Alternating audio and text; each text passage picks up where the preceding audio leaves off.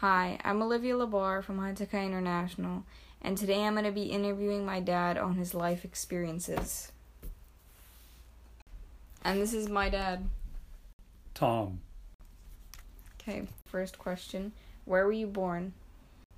I was born in Montreal, in Quebec, Canada. Did you grow up there? No, Then where did you grow up? I grew up in Southern California. So we moved to Los Angeles when I was six months old. And I lived there until I was nine, I think. I started fourth grade in San Diego. Do you remember anything from there? Like, what was it like? Los Angeles? Yeah. Yeah, I mean, we lived in a kind of middle class neighborhood. I remember walking to school, to elementary school, Walgrove Elementary. Have to go down the hill. Um, it was really close to the house. A lot of small houses in the neighborhood. It was kind of like a, a normal middle class neighborhood, I guess. And it was more diverse than in San Diego. Um, that was kind of nice. We used to. We didn't have cell phones or anything like that. TV was relatively pretty bad. And uh, so we'd just ride our bikes after school. We'd ride our bikes all over the place. And uh, my mom would drive her crazy because she'd never know where I was. And I was too young, uh, maybe seven or eight. And I um, wouldn't remember to tell her where I was going or leave a note or anything. So I would just go off with my friends and we'd ride our bikes just all over the place. I'm just surprised we always made it back home on time without getting lost.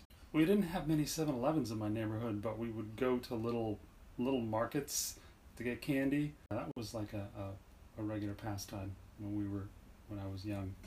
Did swimming lessons, so I learned to swim in Los Angeles, and that was kind of babysitting for my mom, I think, because she would go shopping, so she'd bring me to the pool and basically leave me there. and and uh, people don't do those kind of things these days, but it's actually safer these days than, than it was back then. And I don't know, I never never had any problems. She would use a library as a babysitting too.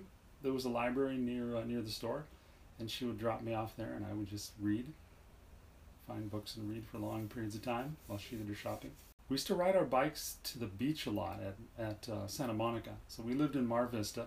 That was maybe three miles from Santa Monica. So all four of us would just ride um, on some pretty busy streets too, um, and uh, and go to Santa Monica and spend the day at the beach, and then ride our bikes back. That was the whole family.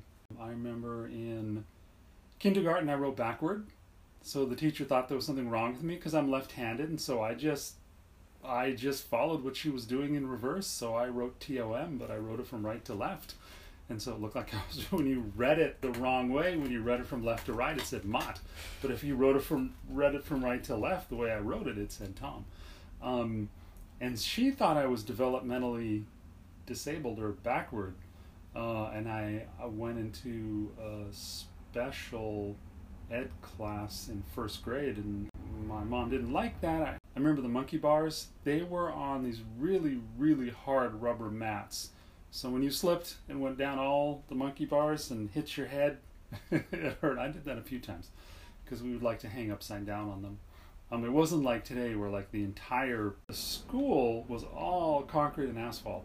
There was no like grass or anything like that. So it was very, I don't know, industrial. Floor underneath those was that really soft rubbery stuff. It was really hard rubber mat. All the play structures were metal. I think there's a lot more plastic now. They're a lot safer than they were then. What were you like when you were my age? So 14. I was starting to get very studious, although I still was high energy. And depending on what friends I had in class with me, I could be rambunctious or disruptive. If I didn't have friends in that class, then I was much quieter and more studious. And there were a few couple friends that I just kind of we kind of bounced off each other. We kind of inspired each other to be not disruptive, but we would just laugh in class a lot. Yeah, I think my grades were starting to go down. It wasn't until I got to 10th grade when they uh, I really started to buckle down in 10th and, and then 11th and 12th grade I did really well. But ninth grade, yeah, I was definitely it was like in a transition period for me when I guess my energy was much higher than than before. Started playing soccer then as well, which was really good. I made some really good friends in soccer. I found them to be more friendly and smart than the kids I met in baseball. Soccer, it was just a different type of person in soccer. Also, much more international. So there were a lot of different teams um, from different nationalities that were fun to play against. Um, so anyway, that was a big part of my life. That's a lot of what I did in high school. And eventually in 11th and 12th grade, it was pretty much soccer and school, and then learning to drive. One thing that stands out is I used to drive my parents' Buick estate wagon. It's a giant station wagon, had a six liter engine, which is really huge, and I could fit nine people in it. So, soccer team is 12 people. So, I would have three quarters of the soccer team, and I would drive because I had the car and I could drive. I would drive myself and eight other guys in the Buick estate wagon, and we got pretty crazy. And I can't believe I didn't actually ever hurt anybody with the way I drove because when you're that young, you're not as responsible as you should be, or you don't think of consequences before they start happening to you. But uh, yeah, nobody ever got hurt, but crazy things happened. I remember one of the guys lowered the back window and shot the fire extinguisher at some kids who were walking on the street. I got my first ticket then because there was an elementary school right near the high school, and it's below, it's down a hill, and that wagon, that station wagon was so heavy. Just coasting, I was going 42 miles an hour by the time I hit the bottom of the hill, right in front of the school. And so I got pulled over and learned a quick lesson there. I think I was 17, 17 and a half. Um, so it was a very long time before I got another another ticket. Because that stays in your mind when the police officer pulls you over. What was your favorite high school class? I had an English class with a really good teacher named Mr. Shore. He was really encouraging about college. They didn't prep you back then the way they do now, but he talked a lot about college.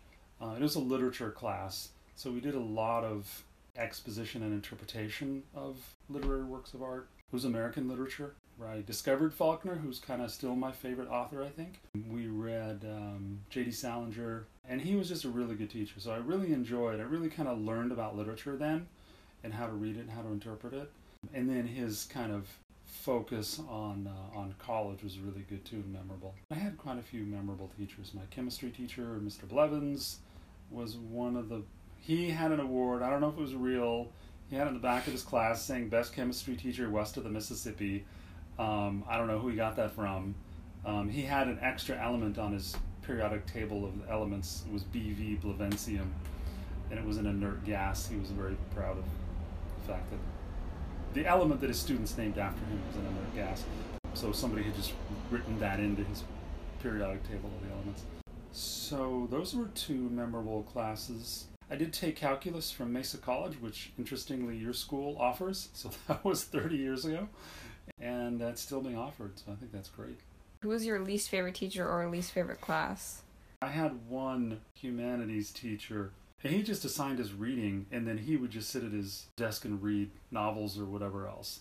And he just wasn't that engaged. And then he would just start on these polemics about social and political things that had nothing to do with the class. And that seemed to be what he wanted to talk about. And it just wasn't very interesting because he didn't provide any energy into the class. Nobody was that enthused about it. So I don't even remember his name. So you said your teacher, one of your teachers, kind of prepared you more for college. Yeah. Did you kind of carry? Yeah. Did you kind of carry that over when you started college? Like, were there any tips or anything he gave you? Um, no, I, I kind of didn't follow anything he said, which was unfortunate. But I think I was too timid. He gave a couple pieces of really good advice. One of which is to move out of state. That way, you get totally new experiences with totally new people in a totally new place, and it, you develop better that way. I think, and and you get a better sense of yourself, and you probably develop better confidence that way. And then also live on campus, not at your parents' house. And then again, you're exposed to new experiences that way. And of course, I went to local school at UCSD, and I lived at my parents' house for the first few years, and then I moved out with some roommates after a little while. So I wasn't living on campus, but I was I was living out of the house. So yeah, and he gave us names of all kinds of great sounding, interesting colleges, and he really liked the Claremont colleges here in California, and Harvey Mudd seemed to be one of his favorite. Uh, and I heard about that at your school, the the recruiter who was there, and and the man whose name I can't remember now, who uh, kind of handles college information for you students, he mentioned Harvey Mudd.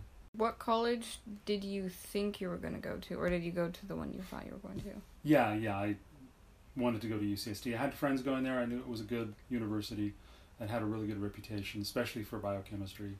And um, and I enjoyed going there. And then I also studied uh, literature while I was there. It's not known as a literature school, but I still really enjoyed those studies as well. So, what motivated you to go to college? Did your parents ever encourage you to go? Yeah, they kind of expected us to go. Um, you know, my dad took some college classes. Uh, he became an engineer, even though he never got a formal college education, but he had so much experience in the Air Force. And then after that, working at RCA, my mom basically expected that I would get a PhD. Strangely, didn't have the same expectations for my sister, but anyway, I didn't. Neither of us got a PhD, but we both did get degrees from local colleges. Yeah, they expected and, and really wanted us to go to college. Did the way you grew up ever influence your feelings about college? No, because nobody in the house knew anything about college, and I kind of learned what I needed to know and where to apply for my friends. So I kind of depended on them, what to do, take the PSAT, all that kind of stuff. That was pretty much for us to discover through school and other students. What was your favorite college class? Favorite college class? I really liked the writing class. The biochemistry courses were so incredibly intense, but I did like genetics a lot. Like organic chemistry, I probably would have liked, but that was drinking from a fire hose. The professor, he had 30 feet of chalkboard. And he would just start at one end, and by 50 minutes later, he's filled all maybe 20 feet of chalkboard and he just filled the whole thing with just organic molecules and molecular reactions and you couldn't even keep up with him talking. You just had to scrawl down in your notebook because you had to look at all these all these equations later and figure out what he was talking about. But genetics was really fascinating. We had 10 week quarters and in each quarter there were two three hour midterms and a three hour final. So in the two quarters there were six three hour tests it was a lot of information, but it was still a fascinating subject. So I really liked that. The teacher was really good. I had good literature teachers too. And one of my teachers, Annie McDermott, had just released her novel when, when she was my teacher and it got really good reviews. So it was really it was really neat to have her as my teacher. And there was another teacher who had won a PEN Faulkner Award. And I had read the first 20 pages of his novel and it was really well written, but I didn't read the whole thing. Uh, but he was really difficult as a teacher. He was uncomfortable in front of the students, and his way of dealing with that was to uh, swear a lot. And as the quarter went along and he got more comfortable with us, his swearing went down and down and down. And at the end of the quarter, he was more comfortable with us. And lastly, would you recommend going to college? Uh, yes, of course, for everyone. Why? Just to learn. I mean, you know, there's a lot of focus on, oh, is it even worth it now because Americans spend so much money on college? How long does it take you in your working career to just pay that back? And I think that's really unfortunate that we're in that economic situation. College is fantastic just for what you learn and how you grow and being exposed to people who are really smart, including your fellow students, and learning from them and working with them at UCSD, it's an impersonal college because, with regard to the teacher student relationship, because you've got 300 students per teacher. So you can go in at office hours and, and talk to them and, and, and meet them a little bit. You can also work for one of the professors as a student assistant or in the labs. But as a student, it's really detached. But they're still really, really smart people. Um, and you, you gain perspectives. So I think it's really important for everyone to go not necessarily just for your career, but for your growth as a person. Thank you for sharing. You're welcome. It was my pleasure.